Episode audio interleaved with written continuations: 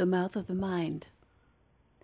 In the garden this morning, I knelt to pinch the basil back and found a baby rabbit, mild and untouchable as a baked potato. He'll be my guest tonight, sitting at the dream table between you and me, wearing a double breasted aluminum jacket. In the salad bowl, an argument Bill and I had about money, crisp Lincolns tossed in a lemon vinaigrette.